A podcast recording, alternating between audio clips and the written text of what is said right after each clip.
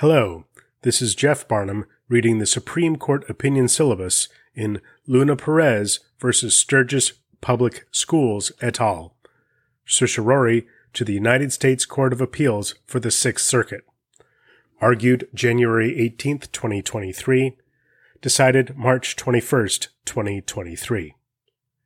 Petitioner Miguel Luna Perez, who is deaf, attended schools in Michigan's Sturgis Public School District from ages 9 through 20.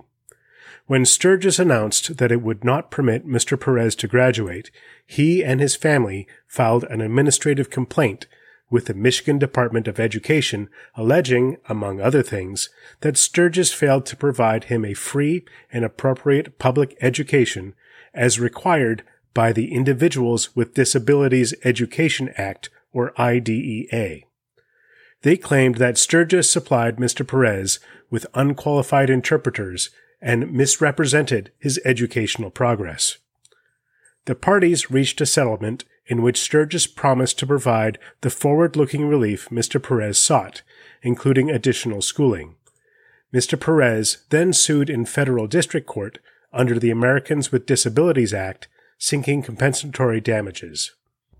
Sturgis moved to dismiss, it claimed that 20 United States Code Section 1415 subparagraph L barred Mr. Perez from bringing his ADA claim because it requires a plaintiff seeking relief that is also available under IDEA to first exhaust IDEA's administrative procedures. The district court agreed and dismissed the suit, and the Sixth Circuit affirmed. Held, IDEA's exhaustion requirement does not preclude Mr. Perez's ADA lawsuit because the relief he seeks, i.e., compensatory damages, is not something IDEA can provide. Section 1415, subparagraph L, contains two features. The first clause focuses on remedies and sets forth this general rule nothing in IDEA shall be construed to restrict the ability to seek remedies under other federal laws protecting the rights of children with disabilities.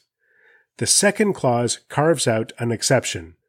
Before filing a civil action under other federal laws seeking relief that is also available under IDEA, the procedures under Section 1415 subparagraphs F and G shall be exhausted.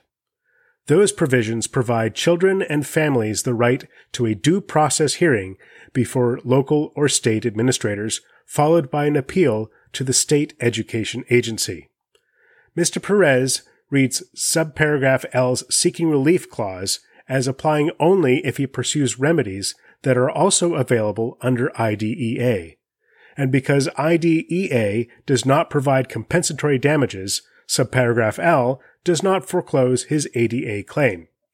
Sturgis reads the provision as requiring exhaustion of subparagraphs F and G so long as a plaintiff seeks some form of redress for the underlying harm addressed by IDEA.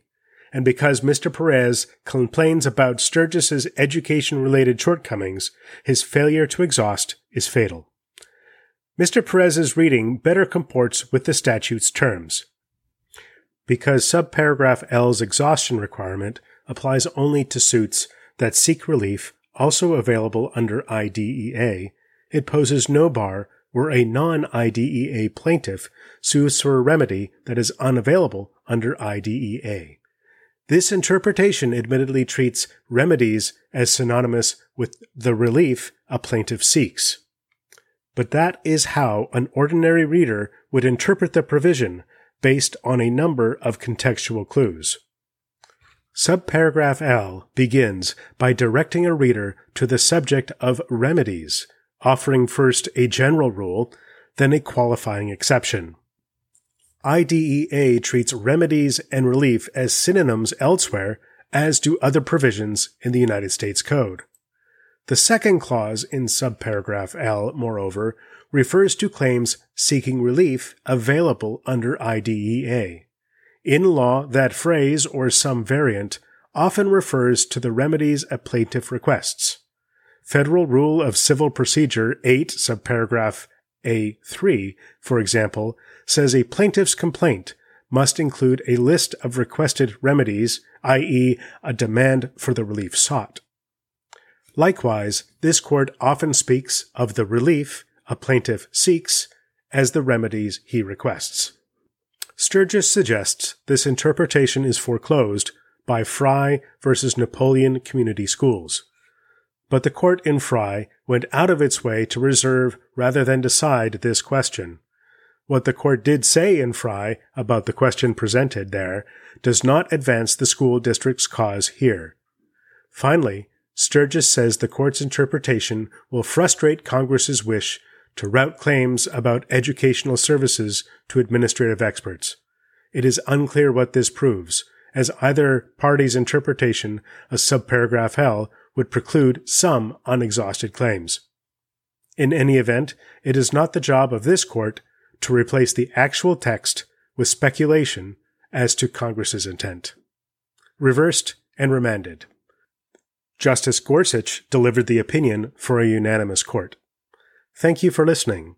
If you wish to communicate with the podcast, please email us at scotusdecisions at gmail.com.